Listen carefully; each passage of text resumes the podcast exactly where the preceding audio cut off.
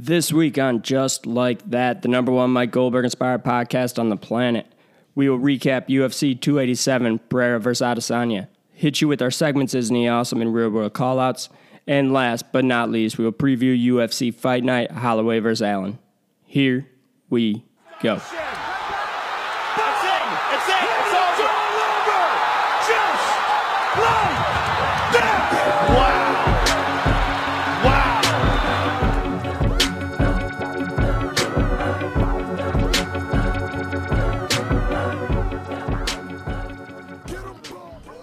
Right, we are back after a wild pay per view, um, and we got a nice fight night coming up. So, um, yeah, uh, I guess we'll jump into it and start things off as we always do with our take of the week. So, Ryan, as always, take us away.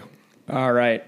If uh, so, I say if Pereira, if he if he wants this third fight in MMA to complete the trilogy versus Izzy, and Izzy refuses to fight him again, because I think uh, you know Izzy was saying he does, it's over, he doesn't want to fight him again. So I, I feel like that's a loss for Izzy in my book. And uh, not only does uh, Pereira win the trilogy if Izzy, Izzy refuses a third fight, but I think it'd be a massive stain on his legacy.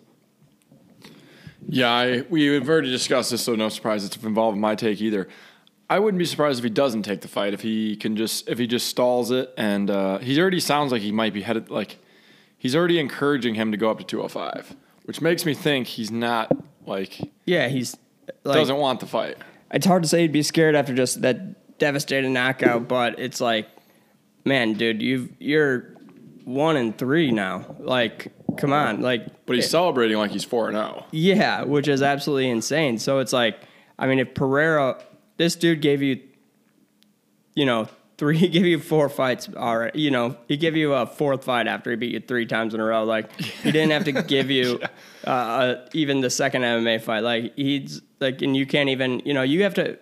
Izzy, you got to beat him three more times if you want to uh, settle the score here, like, uh, or if you want to be ahead in the in the matchups, like, and you're just gonna beat him once and then say nope, no more, like, that's absolutely insane in my book. And uh, you know, it just like even if he goes on to be like the most dominant champ ever, like you, and You if you guy. ducked him and wouldn't complete the trilogy, that's just like it's a y- y- there's no defense for that. Like there'll always be questions around him being actually like top top level or I mean goat at 185 there or was a guy whatever. that if was he, better than him? yeah, if he ducks the third fight. That's 100% true, but just think of how when these fights eh, in the moment it'll be it will be a huge stain, but like w- once it blows over and it's past and it whatever he said she said, all he's got to say is like oh, I'm injured right now. He's going to have to wait. Oh, oh, now the UFC's not paying me enough for this fight. Now this, now that. Oh, I don't want to fight there. I want to fight in Australia or whatever.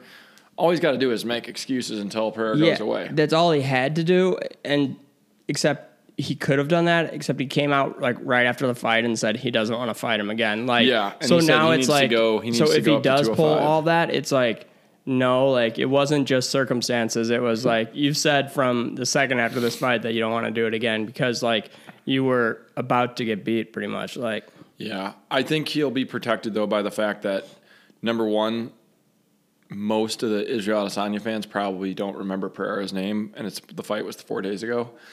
And number two, it's just like when somebody wins with a super questionable or even horrible judge's decision, like like Sean O'Malley beat Petr Yan. Like that, we're not even talking about the judge's decision anymore. It's just a fact that he beat him. Like people people will remember what happened and they and then they will just change the narrative of why they didn't fight like this is like his defining moment so i could see why he wouldn't want to fight him again should he yes first of all the pros of fighting him is this would probably be his one of his bigger paychecks i mean i don't know who else who who would- there's nobody left for him. to- They're saying they're talking Dricus Duplessis. Yeah, if- is his next fight if uh, That's such if he doesn't fight Pereira. It's like, come on now, you've already beat everybody else. Like this is this is the fight. Like you're one one. Like do it. and you know i don't sleep on Dricus, but that's such a horrible stylistic matchup for Dricus. for the uh, for the king of Africa. They're calling it. Yeah, yeah, there you go. And that's what uh Dricus is rubbing in. But man, think about that matchup. That's such a bad stylistic matchup for Dricus. Oh, Dricus gets flatlined. I mean, but I mean, he might just walk around like a zombie, stumbling around for Yeah, five maybe rounds. he'll get a but- takedown, but um, yeah, I the, at the end of the day though, this is a huge paycheck for Adesanya if that he would be passing up. I would assume that the trilogy would sell, right? Yeah, it has to This sell is- huge. Like, Honestly, for somebody who became such a boring fighter and was living off his highlights that he built while he was coming up to like once he became the champion, he's been boring ever since. His fight against Robert Whitaker, first fight against Robert Whitaker to win the belt was his last exciting fight, right? Until the last fight with Pereira. yeah, he really only has like Costa, um, Whitaker first Vettori. fight. Second Whitaker fight was pretty entertaining too, but it was more technical. But um, Yeah, it wasn't. But the, he he never he never put himself in any danger. He safely won all those fights. Yeah. he safely beat Vettori. He safely beat Whitaker the second time. He safely beat Cannonier. I mean, do you even remember the Cannonier fight? It was feels like it was so long ago. It wasn't even that. yeah, I was born as hell. Um, Costa was just a super flat, terrible. Costa had no idea what he was doing in the octagon with uh, Adesanya. Maybe that's be, maybe that's because Adesanya was so much better, or maybe it's because the moment was too big for Costa. It was like his tenth or eleventh UFC fight or MMA fight, period. And he was fighting, you know, a world class kickboxer, and I don't know. It looked like he didn't know what to do. But either way, his fights like Adesanya's fight with Brunson, his fight with Gastelum, his fight with first fight with Whitaker were firefights, and they were his best fights. And then he was boring. His Yoel Romero fight, like he was boring for such a long time. Like this is is like like his match, like his best matchup. Yeah, yeah, it has to happen again. It- unless Pereira doesn't want to cut the weight after a devastating knockout like that, then and that's fine if he moves on. But uh, yeah, I mean, if But I I'd think like he to would see, he would cut again. Wouldn't you think he would? Like, do you think he's already fought the guy? They're one and one. It's his best chance probably to get the belt back. yeah, we'll see. I mean, unless this would be, I think, if they're not going to give him immediate rematch at 185, I think they should give him an immediate title shot at 205. Yeah. Have him wreck Jamal Hill, and then make the trilogy with two belts, champ versus champ. Yeah, yeah, I think that that's probably a good a good route to go. Um, is there any chance Adesanya goes up? shot, is he's got to get it. Yeah, is there any chance Adesanya goes up to two hundred five and fights for for two belts against Pereira? I think that's what it would be. Yeah, and then, I don't think Pereira would go up and then back down. And then even if he beats him, he could say, even if Adesanya loses again, he could say, "I'm still the middleweight champ." yeah, So it'd be like the Jan Blachowicz thing, where like no one really took that too seriously. But I think that fight sells to like a unification or a double champ situation. Um, but yeah, I think there's enough.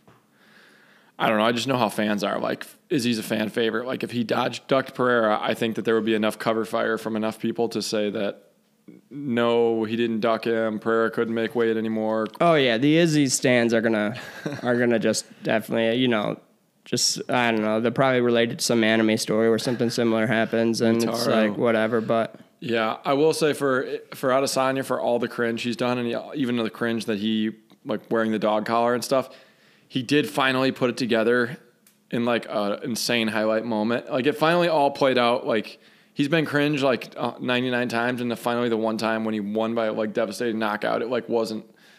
He had his like he had his like uh his like career moment of uh, yeah, like- shooting the arrows, like his antics finally finally fun of the matched up. kid and stuff. Yeah, it was. uh Yeah, what's was your on stance point on making there. fun of the kid? I thought it was pretty funny. Yeah, I thought it, I thought it was funny too.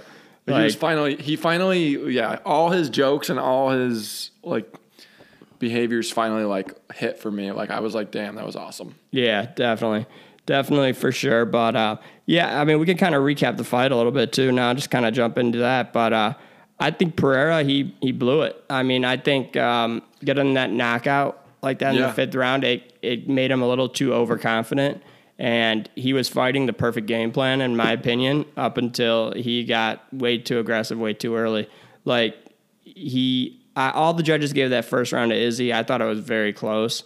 Closer thought- than the first round in the last yeah, def- yeah. I mean, Izzy almost finished him in the first round of the last, but um, yeah, I, I thought it was very close. I could I, I could see it going either way, but that second round, Pereira was clearly picking up steam and starting to dominate, and he- he just saw that leg give out for the first time, and he just went went for it way too early. It's like I'm fine with you like getting him up against the cage, landing those shots, and then he needed to get out of harm's way and recenter back in the center of the octagon. continue to kick that leg, and then go for go for the finish in the third or fourth when he's a little bit more compromised. And uh, we went for it way too early. Izzy was definitely not as uh, as you know compromised as as that leg kick kind of looked like it was.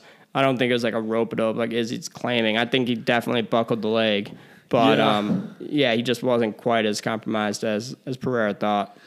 Yeah, I don't know about a rope dope, but I do think that I wouldn't say I wouldn't say used a gimmick, but I think this may play into why Adesanya may not want to even fight him again. Like everything kind of aligned for him to pull that little stunt off. Like he's almost had that work for him like three times now, where he the bell saved Pereira the one time. Like he's been able to land that overhand right a few times, and this time I uh, it all came together perfectly. But I, like like you're saying, like, I don't think he did a full rope dope, but I think he knew.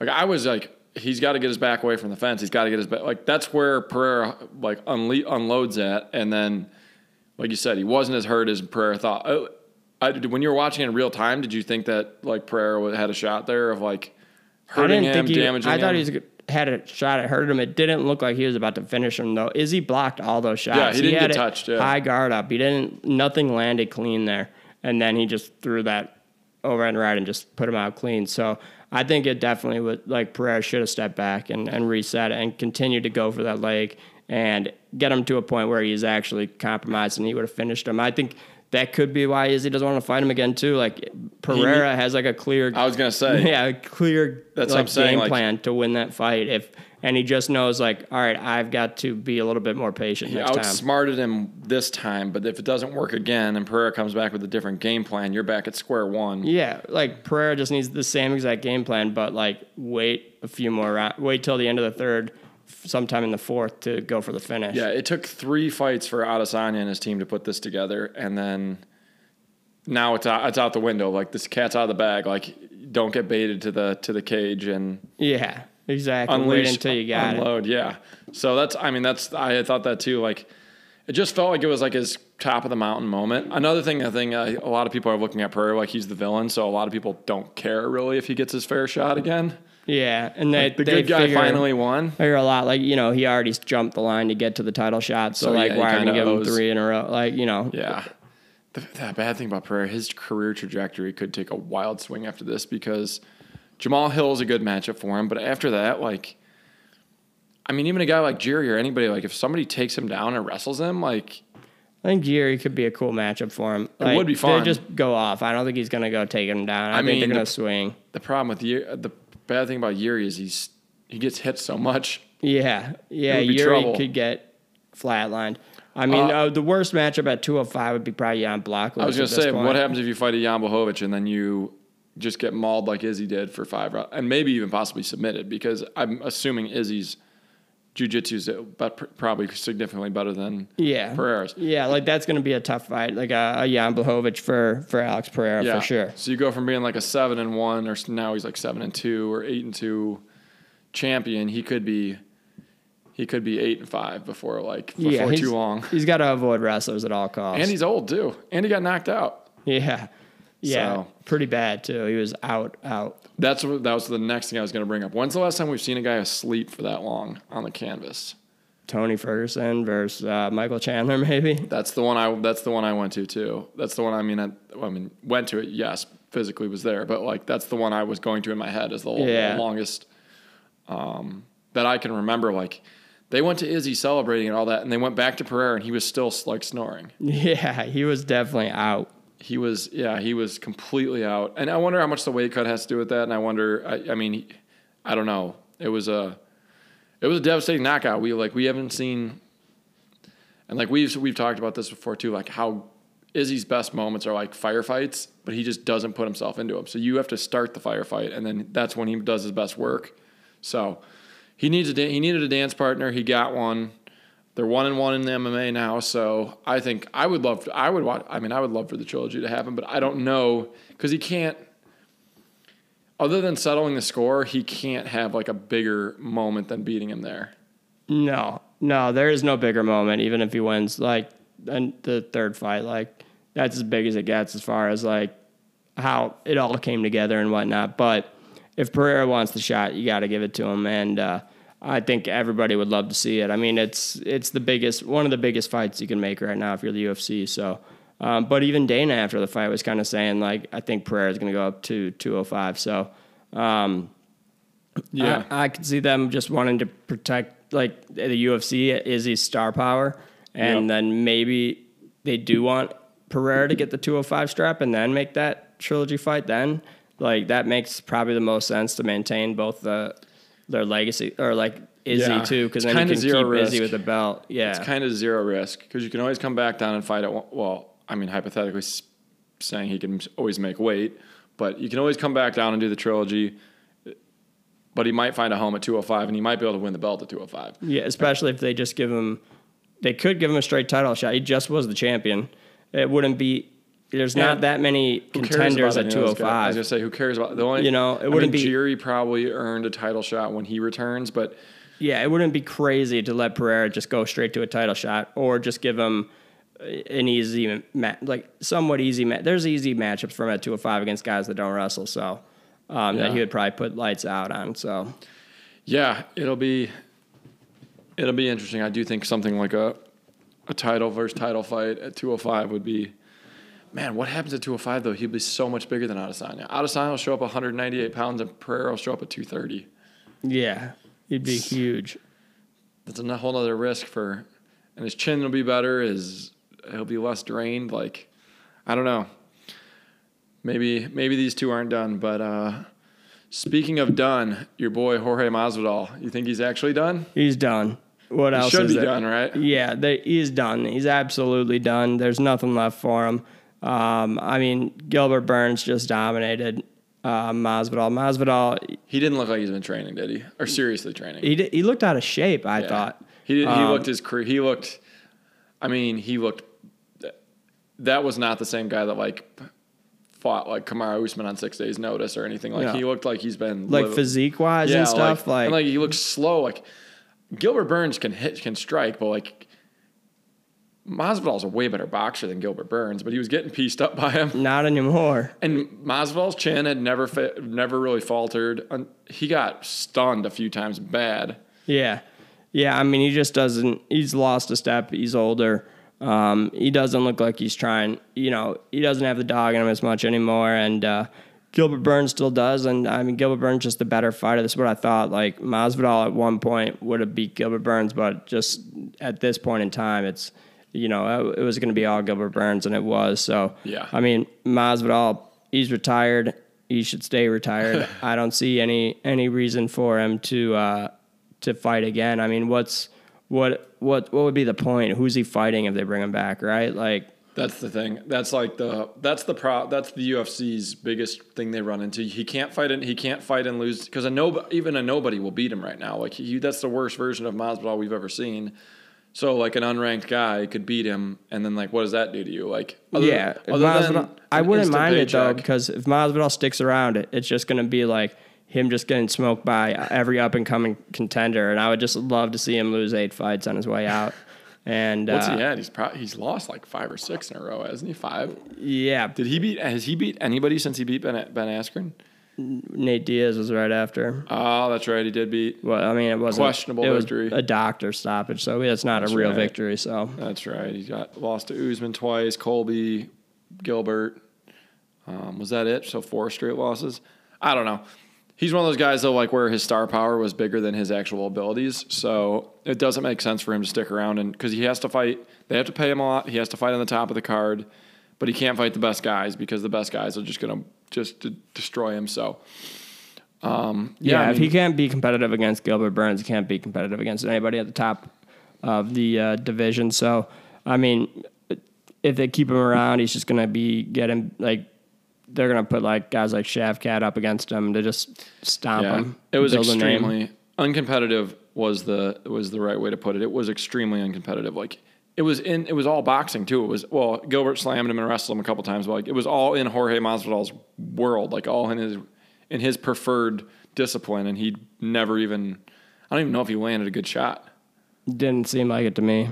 So I guess he's gone. Does uh, Gilbert Burns get a title shot off of this? I doubt it, but there's a lot going I on there. I think it's Colby now. Like, Well, that's what Dana's like. Yeah, Dana wants that Colby to get that belt. yeah, Which- I mean, the only you? way it wasn't going to be Colby is if Masvidal happened to win in devastating fashion. And I mean, Gilbert Burns, I don't think you give him a title shot off of that win against Masvidal. It was a g- decent performance. Nothing. I mean, yeah, and he just lost to Khamzat last year, so it's not like Yeah, I mean, in a great fight though. But great fight. Yeah, Yeah, I mean, there's nothing really like too crazy to say Gilbert Burns deserves it over over Colby. So I'd say just give it to Colby. He's got a, you know brain trauma from that Masvidal beatdown. So Masvidal's last victory. yeah, Masvidal's better in the streets apparently than he is in the cage these days. But Yeah, it must be. Um, yeah, Rob fought Adrian Yanez. This is one we nailed. Um, this is where we took the like to take the proven product over the hyped. Uh, it's Adrian Yanez's best wins were like not not great wins. He's looked good, but he hasn't had a great win. And a guy like Rob Font, who's been fighting at the top of the division, like basically paid his dues, was never really a huge prospect ever until he just started winning a ton of fights out of nowhere. Um, I felt like the writing was on the wall for this one. I was not expecting a devastating knockout. Though. no, that was dude, where'd. Rob Font get that power from? I didn't know he had a. I thought he only could jab, like, but apparently not. Like Yeah. he came through. I thought it was going to be a decision. I thought it was going to be a similar fight to how it was going, but I thought Font was going to win the decision. And uh, yeah, he took out Adrian Yanez. It just levels to the game. Um, Exactly. You know, Yanez did look good early. Um, he did land some pretty powerful shots. Uh, Font was getting busted up a little bit, but then you just started seeing the tide turn. There was just a few jabs that Font landed, and then Yanez kind of just was like, really saw his head start snapping back on some of yeah. those. And as soon as that happened, Rob Font started taking over. Yanez kind of just, it seemed a little shell shocked for a second, and then got got flatlined. So Yeah, that was that was a really impressive victory, and it was nice to uh, hit an underdog there. Uh, Kevin Holland came through, looked great in his fight against Ponzinibbio. Did Kevin Holland look great, or did Ponzinibbio look not great? Uh, a little bit of both, I think. I mean, Ponzinibbio, I think he's old. This is one where I said I made the pick with I said go underdog Ponzinibbio on this one, but then like all week I'm just thinking like Kevin Holland's gonna win this fight like pretty easily. I feel like like all if he just literally if all he has to do is show up and not, Not be a complete stupid. moron, and he's gonna win. And and at 170, he seems to be more competitive. He's talking still, but um, less during the middle of the fight and Mm-hmm. more just in between rounds. So still keeping it a little uh, a little crazy, but um, uh, tame a little uh, you know tame taming it down a little bit or whatever. So Yeah, yeah, he uh, he put together one of his better performances. I thought um, it just looked like he was kind of dialed in. It looked like it just seemed like a matter of time before that left hook found a home because he had landed it early in the fight and then he kept going back to it. He was so much longer. His his length, his his reach was like he had a huge advantage there. Um, yeah, he looked sharp and yeah, Ponzinibbio six five six years ago maybe it would have been a different fight, but now yeah, I think uh, yeah, the speed advantage and everything he had on him. I mean, Kevin Holland just looked really good. He needs to stay at 170. I don't know why he ever takes fights at 185. It's like 170 is clearly his division, and uh, he- I mean, he it's just tough for him. Like you got the wrestlers at the top in a different stage of the division when strikers are near the top. He could like make a run at the title, but um, I just don't see him getting past guys like Colby and. You know, Leon would be a cool fight versus Kevin. Kevin Holland versus Leon would, could be an interesting fight. Yeah, yeah. I mean, he has advan- He has advantages. There's no fight where he's really like. We've never really seen him except weirdly. Kyle Daukaus hurt him really bad, but that was at 185, right? Yeah, I think so. But- and it was a clash of heads, wasn't it? Yeah. But we've never really seen, but he was piecing him up. It was a weird. But we've never really seen him like he's taken fights with Marvin Vettori. He's taken fights with um, Brunson. He's taken fights with guys who just are able to maul him, but like nobody's ever really been able to like get rid of him or like really beat him up bad. Um, Wonder Boy beat him up pretty good, but that was had a lot to do with the fact that Holland had one hand. So, Yeah, Um, right.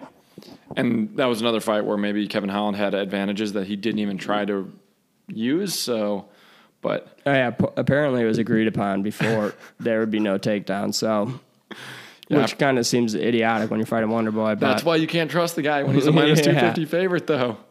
yeah, so- that's true. So anyhow, it's it's a I would say the events are more fun when he's winning though, and his putting on his antics and winning. So, and I mean again, main main event, great finish. Rob Font, great finish. Kevin Holland, great finish. Chris Curtis, Kelvin Gastelum, no finish, but great fight. Probably, fight. Probably the best Kelvin Gastelum has looked since the Adesanya fight, and his chin held up. Chris Curtis's chin held up. This was just a full blown war. Yeah, it was. I mean, I did my boy a favor, Kelvin Gastelum, by picking against, against him because if I pick him, he he loses every time. If I uh, if I pick against him, he wins, and uh, that's what we saw this time. Um, I mean, I kind of laid it out like Kelvin Gastelum has a very real chance at winning this fight and looking good because he's finally fighting somebody that's his own size. Like you see when he's not at a giant reach disadvantage that uh, that he can really put some stuff together. And I think you know, I just wish he could make 170 and make a run at it because he could. He could definitely be, make 170. Yeah, I, I mean, apparently not though. You just wish he would try to make 170. yeah, he had the discipline to make 170. Maybe just a big, just got those heavy bones or something, dude. But I don't know. Like he's uh, because 185 is clearly not his division. He's one of those guys I think that benefit greatly from like a 175 division or something. He also has a very solid wrestling base that he just refuses to ever. Very rarely, yeah. Yeah, very strange. But yeah, he looked really good. Vintage Kelvin Gastelum. Um, put put it on Chris Curtis, who's a pretty solid fighter. But uh, yeah, it's just uh, unfortunately Kelvin Gastelum is usually fighting guys that are you know six two, six three or something, and uh, instead of five ten or five nine, whatever he is. Yeah, and to be fair to Chris Curtis, he had some good moments in that fight too. Those guys were both landing on each other. It's just if there's one thing Kelvin Gastelum's never had a problem with, it's his chin. Maybe Yeah. because he doesn't. Not only does he not cut weight, he flat out gains weight. Yeah, right. He's he's definitely got a chin, and he uh, nobody really takes him out. So um, yeah, he looked really good in this fight. I was glad to see it. It's my guy. Yeah. Anybody else in this uh, in this recap? Uh, that was a unbelievable main card. Um, like I said, every single fight except for the co-main event. Um, and well, the, I mean, Curtis versus Gastelum didn't end in a finish, but it was a full blown war for 15 minutes. Um, all the other ones were unbelievable finishes. So as far as you, what you, you couldn't ask for like a better results in a on a card. Um, as far as like action, delivering action. So, um, yeah, I mean, what were your thoughts on the basically the main card and how it went down? Yeah, it was a sick pay per view. I mean, it was one that like even the Masvidal versus Burns wasn't the best fight overall, but um, it still there was a cherry on top of uh, getting to see Masvidal retire. So it was just uh, as exciting as the rest of them for me. Um, yeah, like you said, there was just finish after finish, and then the Chris Curtis versus Kelvin Gastelum as the last card on the fight on the prelims. But then we had the uh, the young the young gun, what's his name, Ro- Raul Rosas. Raul Rose got taken out, man. I, I should have bet on uh, what uh, Christian Rodriguez. It, that's like you just One of those know ones- that's going to happen. It's one of those ones where it's eventually going to happen. Yeah, exactly. And it was just a matter of time. Like they always try to push these guys like too soon. You know, you put this kid on a pay per view that's 18 years old, and uh, and he just um, he wasn't ready for it. Yeah, you like. I think it's like the Chase Hooper situation. I think you Yeah. compared it to that last week. Yeah, he's in my he's in my call out. So, um, yeah, it's it's not really his fault, but it's not a great situation to be in. But I mean, again, they put too much on him too soon. Like, what's he supposed to say? You know what I mean? Like, Right. If I'm kind- 18 though, like I'm not going to the UFC. Why?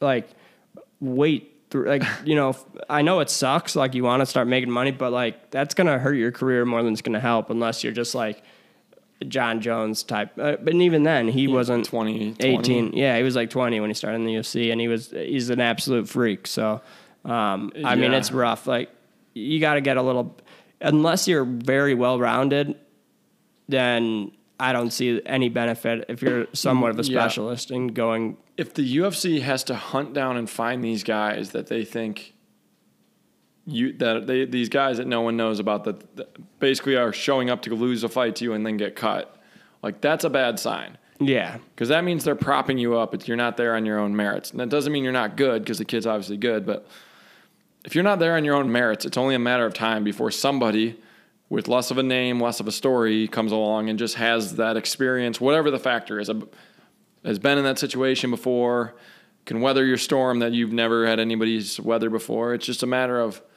somebody you're going to come across something you've never seen before. You're fighting against guys that have been doing this a long time. yeah, exactly. It's bad luck, And the UFC just they don't they don't slow roll anybody really. Like O'Malley, they slow rolled more than anybody they've ever before, and um, and even then it was not too long before he had to start taking better, more skilled opponents. So and O'Malley was better than like.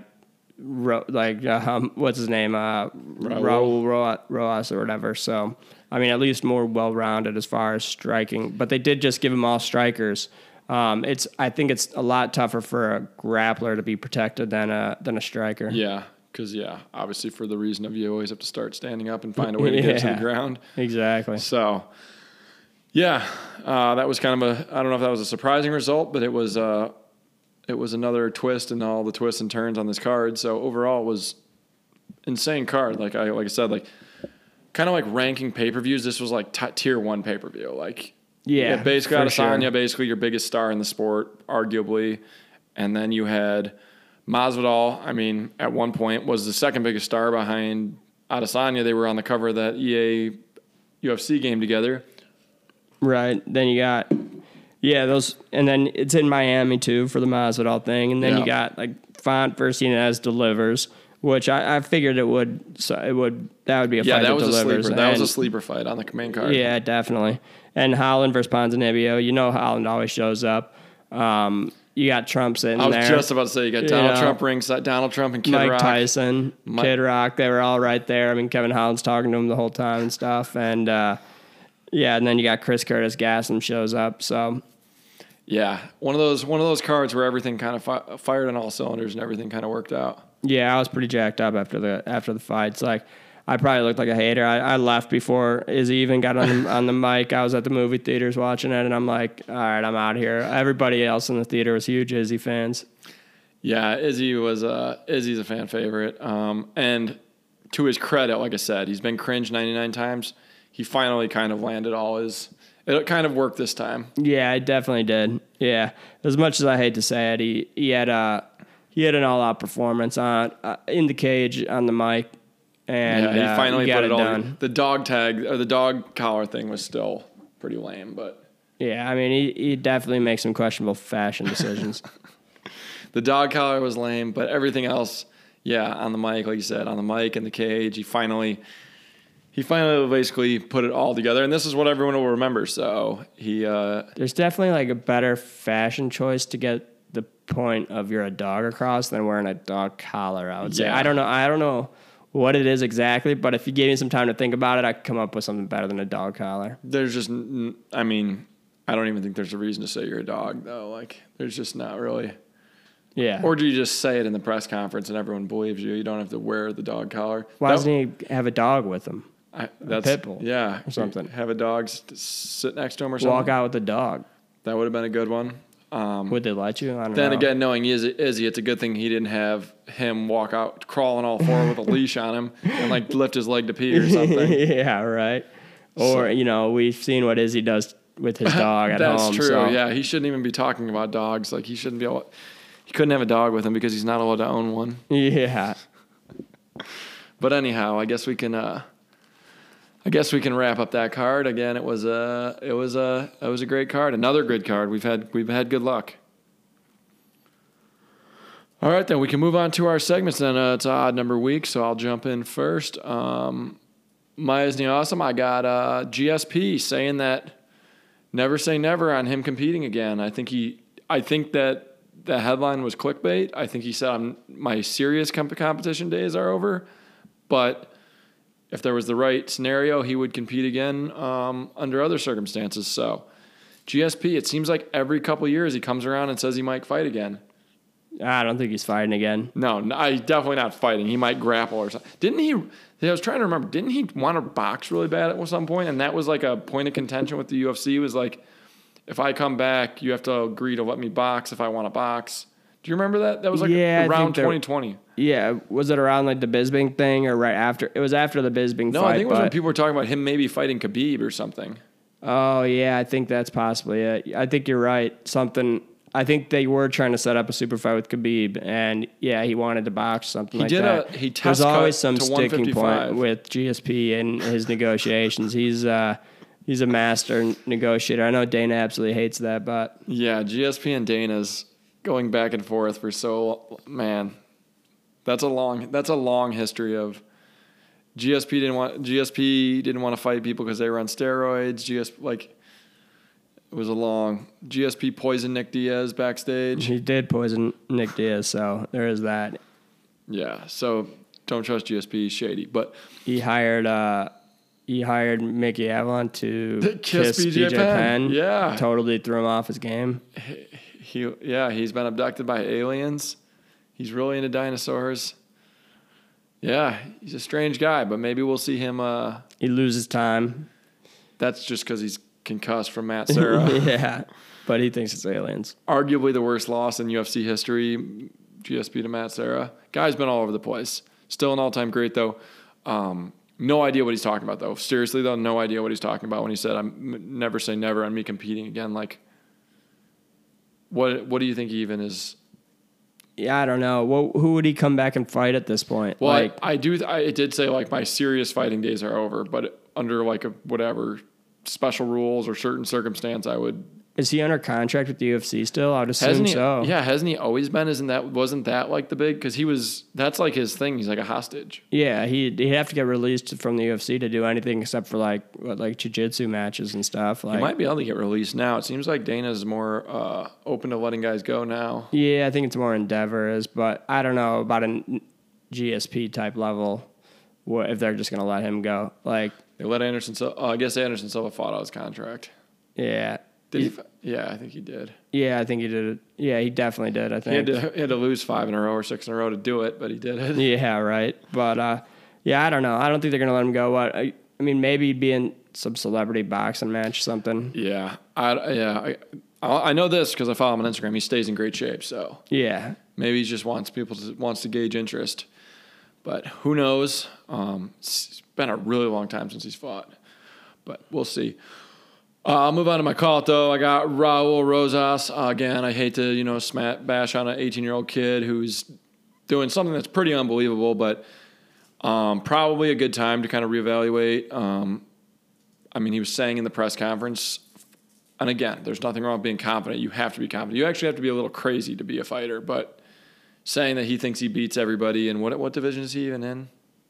Um, well, like maybe one fifty five or something. Yeah, seems like that's about right. Yeah, saying that he beats everybody at 155. He or he's already thinks he's the champ or whatever, and he got beat by a guy that nobody nobody knew anything about. So, um, I don't know if it's his team. I don't know who. All, like, too much, too quick. Um, there's not going to be like a. There's a reason why. Like the Bantamweight. Oh yeah, see, I had no idea. I guess it, I figured he was kind of he is pretty small, but yeah, it's just it's a good time to reevaluate things and probably go back to the drawing board. And um, obviously, they think he's good. Obviously, the odds makers think he thought he was think he's good because he was a huge favorite. Um, but too much too soon. Probably time to uh, reevaluate and just pump the brakes a little bit. I don't. Th- I think you can be cocky and you can be like um, like brash and outgoing without saying like I think I'm gonna win this belt. Like I think I would beat everybody already. Yeah, You don't for need sure. to say that. Like, come on, dude. Like, you clearly have some giant holes in your game still. Like, definitely good to be Yeah, you have to be confident. confident, but not delusional. That's There's- when uh, that's when it starts to get There's also yeah, there's a skill to like talking, and I feel like the cheap way to do it is just be like I I'm, I already think I beat everybody. Like I don't even know if like Conor said things like that. Like he would have, but I think he had better, smarter things to say than just like that. Just seems like like you're not sure what to say, but you want to sound like you're yeah. It's like do some stuff to back it up first, and then start talking. Yeah, yeah. So I don't know what to say about that. Again, he's supposed to be in high school and he's fighting the UFC. That's pretty cool, but um, this is a huge setback for him. Overall, it'll probably be the best, one of the better things to happen to him because you lose the fight, you realize it's probably better to face adversity early than get yourself fast tracked to a, I don't know, some sort of contender's role and then just get smashed like Edmen Shahbazyan or some of those other guys we've seen happen. Yeah, right. But So yeah, it's just it's tough in the UFC. You don't have much time to develop before you start getting smashed. So And it, there's no reason to get started when you're 18 because you're you're you only got like eight years anyways of yeah, good fights. Why don't you start take? Why don't you just take easy fights and You're and better off going smaller promotions. starting when you're 24 and fight until you're 32 or whatever instead of starting when you're 18 and being done by 26. Yeah, right. Because you can only fight at a high level it, if you're getting hit, which he was getting hit. You can only, if you're not like Yeah, like Jon Jones, who hasn't been hit very many times in his life. Um, you can't fight forever. Like you, you have a limited shelf life. It's like he started his clock already. So, Yeah, definitely. so yeah, it just it, it was one of those gambles where I don't I don't know that it paid off. It maybe brought him more star power because he, the story, the youngest UFC fighter ever. But I don't think that it will be like probably a great move in the long run. So, Agreed. so that's all I got. What do you got this week? All right, isn't he awesome? Got to give a shout out real fast, to my boy Kelvin Gastelum. Um, you know, probably the start of a return to uh, to dethrone Izzy. Um, you know, one of the closer fights. So if uh, if he's not going to get Pereira the fight, he might as well get my boy Gas Gastelum the fight. So Yeah, run it back. there's not many other. You know, he's already beat he beat Whittaker twice. Everybody else he beat in convincing fashion. I mean, Gastelum's the only. Uh, the only option left if you're not fighting Pereira for the third time. So give Kelvin Gastelum the title shot.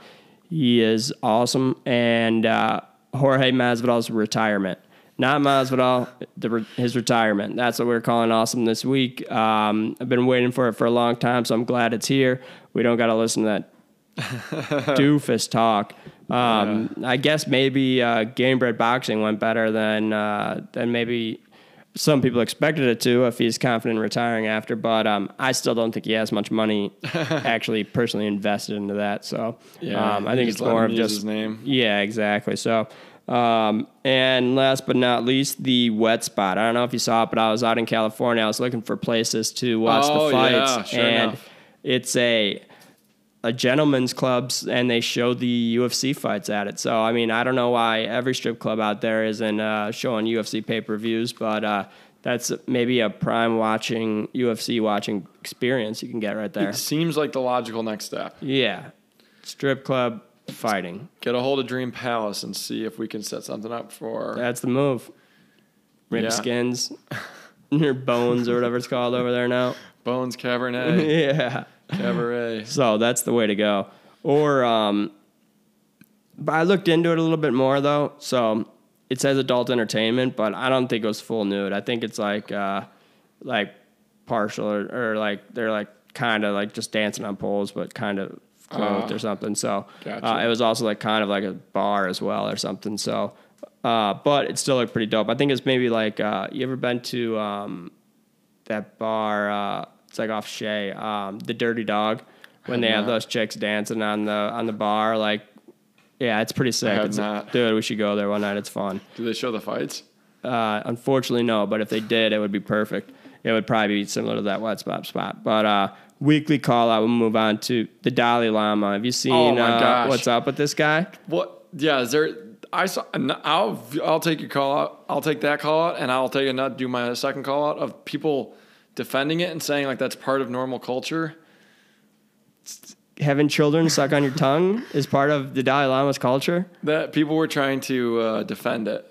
If you're defending that, you're uh, Yeah, you know you might right. as well be defending Epstein in my in my opinion. There, That That's, was uh, so weird. Oh, Was that a, smaller story than it should have been? Because I had to find it on like Twitter. Yeah, I didn't even know about it, and then Ashley told me about it. And I'm like, she kept trying to find the video, and all none of the news channels would play it, so we found it on Twitter too.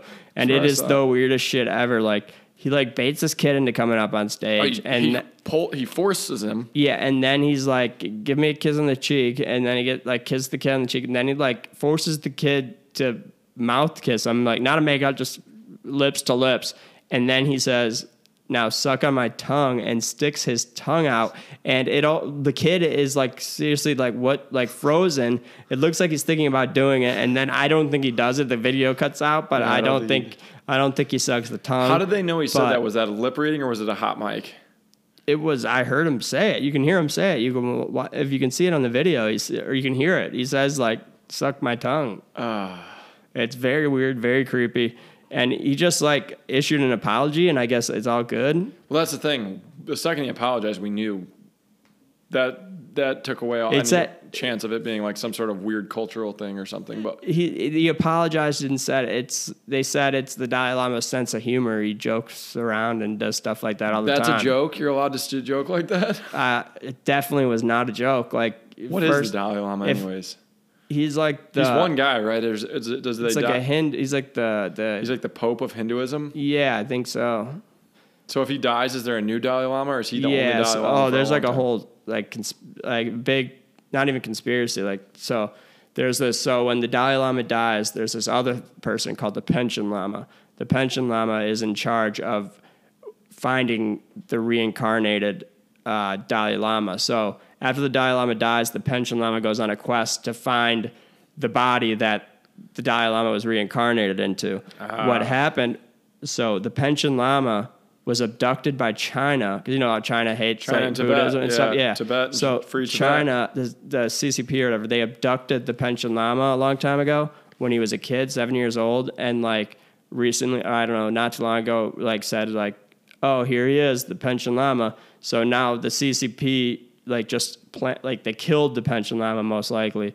Um, there's no way they're actually like that's the real one that they're and they're like, hey, we got the Lama now. Like when the guy dies, like he's we got the CCP is basically it's like a Chinese guy now, not a boot, not a not an Indian. So um, so they're gonna install the the next Dalai Lama apparently to the point where like the Dalai Lama said like there's never gonna be another Dalai Lama because he doesn't want China to control it or something. I don't know. It's a big uh, big scandal. That's probably an investigation that JLT won't touch, but It's a little over our heads. that's way beyond our pay grade. So strange video. It's, yeah, very bizarre video though. But yeah, I mean, I don't. Do we want the panchen lama to go find the next Dalai Lama anyways? If he's a has kids suck on his own his tongue, like I think whatever whoever the panchen lama is that found this Dalai Lama might may have found might have found the wrong guy. Might have made a mistake. Yeah, there might be the real Dalai Lama out there in, in the in poverty in India Just like somewhere. the real Dalai Lama was in a work camp in China. yeah, Jeez.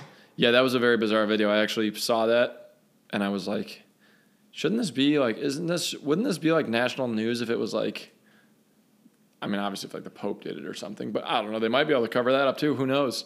I mean they've I'm starting to notice a lot trend. of. I was gonna uh, say, I'm starting to notice a trend. yeah. Maybe uh, there's some stuff going on in uh, in these religions that uh, Oh man. Maybe just giving people un, uninhibited power from birth is probably just not a good idea. probably not. Yeah, yeah. You got, dude. Who would do that on camera? He must be developing like uh, dementia He's or really old though. right? Isn't he like 90 or 89 Yeah. or something? so you know he's probably been having kids suck his tongue not on camera for a long time, and he just didn't realize For a he's long probably time, out dude, of it. since like the 30s or 40s or something. like- yeah, and he's probably just like losing it now, and did it on camera for the first time. and was like, oh fuck. I don't even think he's worried about it. I think it doesn't sound like it. just, Just, people apologize and he's, gonna. just a joke. you didn't think I was really going to let the kid suck my tongue, did you? Well, it definitely looked like he was going to let him if the kid did it. So yeah. it um, didn't seem like a joke. You got to watch the video. It's weird. oh, I saw the video. I just didn't see it with audio. I didn't know the audio was actually. I was afraid to turn the audio on. Um, yeah. So very bizarre. Dalai Lama. Um, probably you're probably not the only person to call him out. So. Um, yeah. With that, should we move on to our fight night? Yeah, let's do it. Maybe All someone right. will knock the Dalai Lama out. All right. Uh, UFC Fight Night, Holloway versus Allen. Where do we know where this is at? Uh, it is in Kansas, Kansas, City. City. That's right. We went over this last week. Kansas City. Home of the Chiefs. Yep. Home of the Chiefs. Home of James Krause's now defunct gym. yeah. Surprised they're even letting anyone bet on these fights due to its proximity to uh, world class cheating. But we got Max Holloway, a fan favorite for good reason. Absolutely deserves to be a fan favorite. One of, I think, three guys with more than six fights that's never been dropped, and he's got like 20 fights. Uh, he's a minus 185 favorite against Arnold Allen, who's plus 150 right now. Um, interesting here, Max Holloway, obviously in his prime. This is this is a dream matchup for him. Still, I think probably a favorable matchup for him. We don't know though. What was last time we saw Max Holloway was he was getting beat up by Volkanovski, right? Or have we seen him? No, he didn't he beat. Um, he's beaten. Uh, he beat Yair Rodriguez since then, didn't he? I think that was before that. Yeah. So Yeah, okay. he, he beat he beat Yair in November 2021, and then he July 2nd he fought Volkanovski.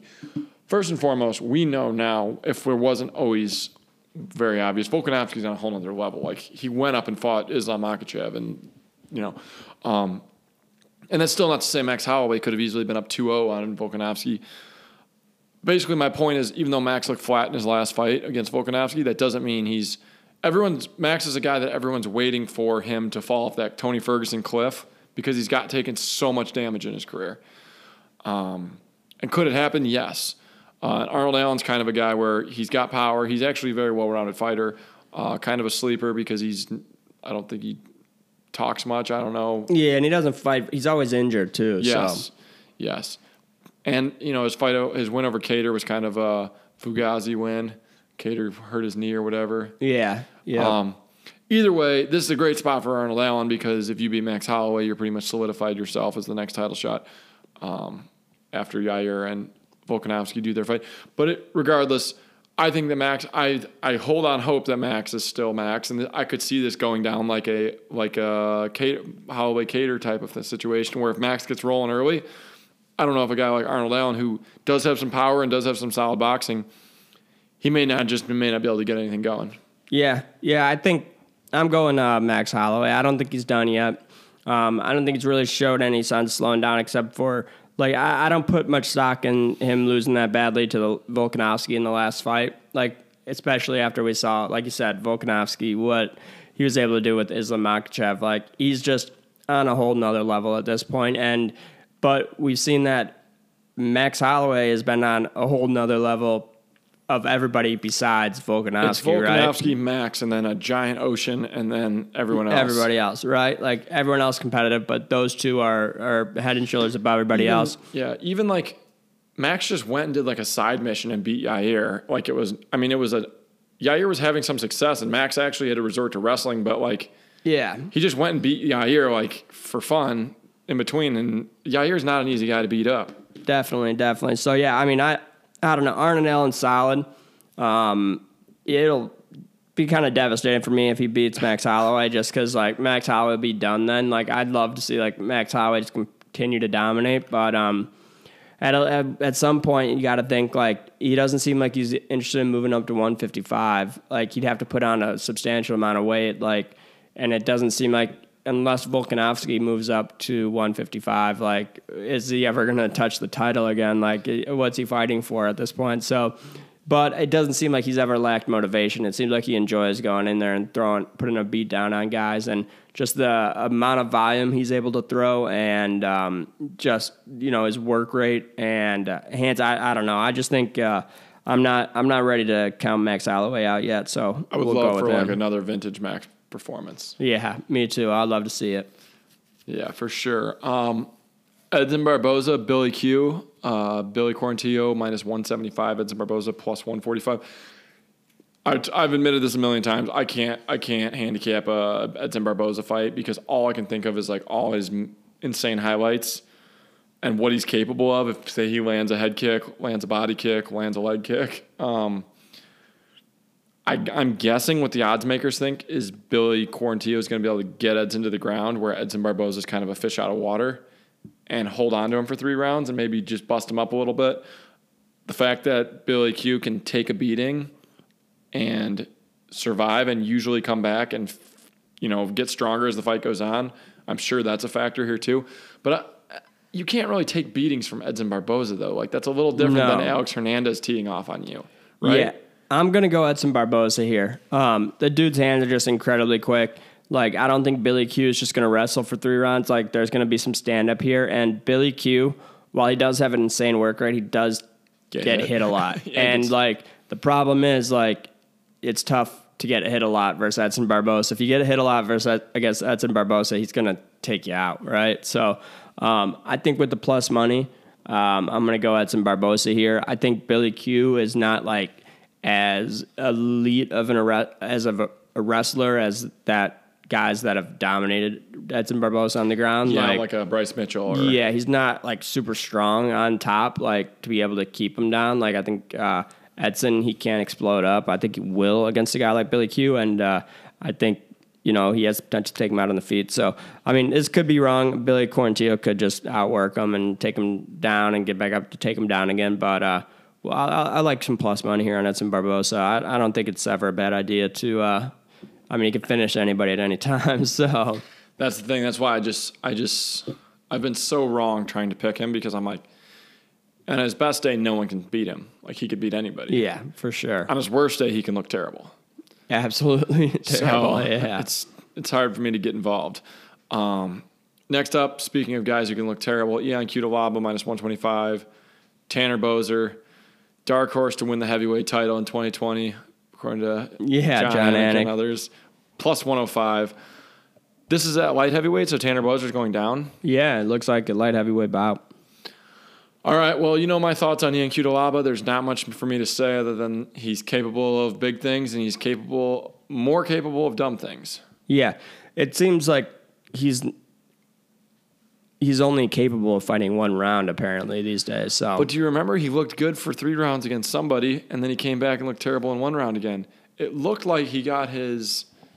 Who did he fight? Where it looked like he got his cardio under control. Uh, was yeah, I it know what you're talking about. Was it No, he got beat by Nzechukwu, didn't he? I think he got submitted by Ryan Spann, and then I think he. Um, yeah, because remember that actually, I think he did get beat by Nzechukwu. Yeah, he lost. He's lost his last three. Devin Clark. Devin Clark was where Yeah. he held on for he three won rounds. a three round decision. Yeah, and Devin Clark's not very good. So, No, not at all. So but is Devin Clark better than Tanner Boser? Like Tanner Boser's not very good either. yeah, but I mean, I think still, I think I don't think he's going to fight a three round decision against him. Like, I he can't wrestle for more than a round, and I don't think he's going to be able to like win a standing up decision versus Tanner Boser. Like, I think he could knock out Tanner Boser early in the first round, but I think if it goes three rounds, it's going to be Tanner Boser most likely winning the sec rounds two and three. So I'm going to go Tanner Boser as a what, slight underdog. Um, I think he just got to survive the first round, and Tanner Boser can throw some volume and kind of pick him apart. But uh, I I could see Boser getting knocked out, cutting some weight here too, and so that's the that's the risk you got to take in this one. So, but Cutelaba has just been a proven world class Yeah. idiot. So World class idiot. I think I'll go Tanner Boser. All right. Yeah, I can't argue with that on that. Uh, Chris Gutierrez minus 225, Pedro Munhoz plus 180. Um, Chris Gutierrez kind of been on a little bit of a run. Uh, Pedro Munhoz, obviously, we know his uh, long history here. Um, I don't know. They've just been feeding older guys to Chris Gutierrez and kind of built, propping him up, or what? What's the uh, what's the read here? Obviously, Pedro Munhoz can put on good performances, um, but I don't know. I don't know where he is here. I don't know where he is at this point in his career, and I don't know how to really gauge it against Chris Gutierrez. Yeah, I think I'm going Chris Gutierrez in this one. Um, I just think he's fresher fighter. He's looked good recently. Um, I don't know Pedro Munhoz. He's he's been you know he's been decent at his uh, his best in his career, but uh, it seems like he's kind of on his way out, right? Um, and uh, it just seems like this is one of those classic like guy on his way down versus guy on his way up type fights. And uh, Chris Gutierrez, I think, is going to. Uh, to be the uh, you know a guy that beats Pedro Munhoz. I think one of the big things I see here is like um, Chris Gutierrez does not get hit that much, where Pedro Munhoz gets landed on quite a bit. Yeah. Six, you know, he gets hit six times per minute, so he absorbs six strikes per minute, whereas uh, Chris Gutierrez at two and a half. They have similar output, or right around five. So Gutierrez is the guy that retired uh, Frankie Edgar, right? yeah, So they're just- devastatingly. he could easily retire Pedro Munhoz. Yeah, I mean Pedro Munhoz has, I think, a better chin still than than Frankie Edgar at this But point. he's but 40, right? Is- He's old, right? He is old. Yeah, I don't know exactly how old he is, but um, he is definitely getting up there. It's fishy when the UFC starts giving you all old guys. Something it's weird. Yeah, that's their they're, they're trying to push you, right? Yeah. that's like their their patented go to move. It's like start giving them everybody that's old, and then he's 36. Pedro Munhoz is so Oh, he's not horribly old then. yeah, but 36 is for 36. bantamweight is 40. 36 with a lot of fights. Yeah, for sure. He's So yeah, it certainly seems like they're. Uh, I don't know, just to get the Frank, the shell of Frankie Edgar, and then get to fight Pedro Munhoz in your next fight. Like, yeah. I mean Pedro Munhoz hasn't really won. His, his only win is Jimmy Rivera since Cody Gar- since he beat Cody Garbrandt in 2019. Like he was on a, a streak, but I mean, oh yeah, he he had that he popped for steroids after that Garbrandt fight too. yeah. So after that, he's lost to Aljo, Frankie Edgar. I mean, he lost to Frankie Edgar. Do you remember the Frankie Edgar fight? It was a questionable decision, but Yeah, split decision. Yeah, that was a weird one. But um, then he beat Jimmy Rivera. Then he's got lost to Aldo Cruz, and then the no contest when he faked the eye poke. But apparently it was a turn retina, so I'll give him a pass. I guess it was really actually a bad eye poke. It looked like he wanted out. It looked like it, It's so easy to sit on the couch and just be like, that guy wanted it. Took the easy way out. yeah, Coward. right. It didn't. It just didn't look like that bad of an eye poke. But I guess like it just doesn't have to be if it like if it gets you the right way, right? Yeah, especially a guy who's never taken like an easy way out in a, a fight. Like, Yeah. He is a tough guy. Like he's always been a tough guy. So Definitely, and I mean he's only he's got seven losses. They're all by decision. So um, I, I think Chris Gutierrez is going to be in for a tough fight, but I think he's gonna I think he's gonna pull it through it probably by decision. Since it seems like Pedro is pretty damn durable. So true, true. Uh, last one we got on the um, Brandon Raw, Raw Dog Royval. Was this the one you still want to go over? Plus 175 and Matheus yeah, we'll put it just like on the fight to watch. I'm not gonna make an official pick on it just because I I don't know. I, I'd want to take Royval. I was just just saying, there's a couple guys on this card. We got Clay Guida as a plus 185 underdog. That's his. That's his sweet spot. Um, yeah, right against Rafa Garcia. That's Clay Guida's sweet spot to come out and just get beat up, lit up in the first half of the first round. Tide starts to turn, um, ends up winning a decision. Then we got uh, Brandon Royval, who's a guy that gets beat up, somehow pulls some, goes for some chaotic move, and it works.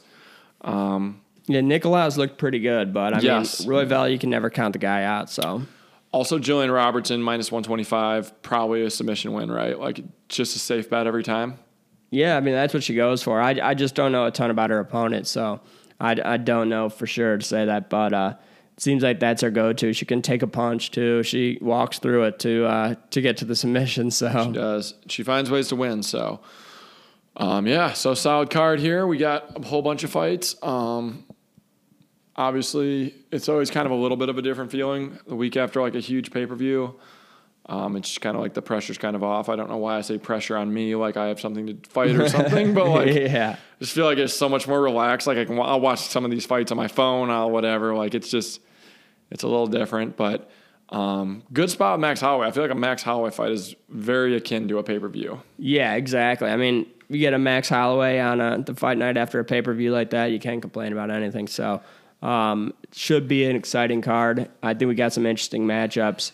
I mean, you got Billy Quarantillo and, and Bill Algeo are both on this card. They're almost like the uh, I, Yeah. I feel like they're the same type fighter pretty much. They're similar. They're similar. Um, there's also Lando Vannata, who at times it was like one of the most exciting fighters, and Yeah. other times was just terrible. yeah. uh, who else? There's uh, Ed Herman, I just found out he's still in the UFC. Right. Yeah. So there's there's some names on this one. So uh, it should be an interesting watch. Dustin Jacoby should be uh, gets that Azamat Murzakanov should be a good fight too. So Yeah. Well, we'll leave it at that then, and uh, see where it goes. But we'll wrap things up here for now. Um, we'll be back next week to recap. So good luck on your picks. Enjoy the fights, and we'll see you all next week. peace.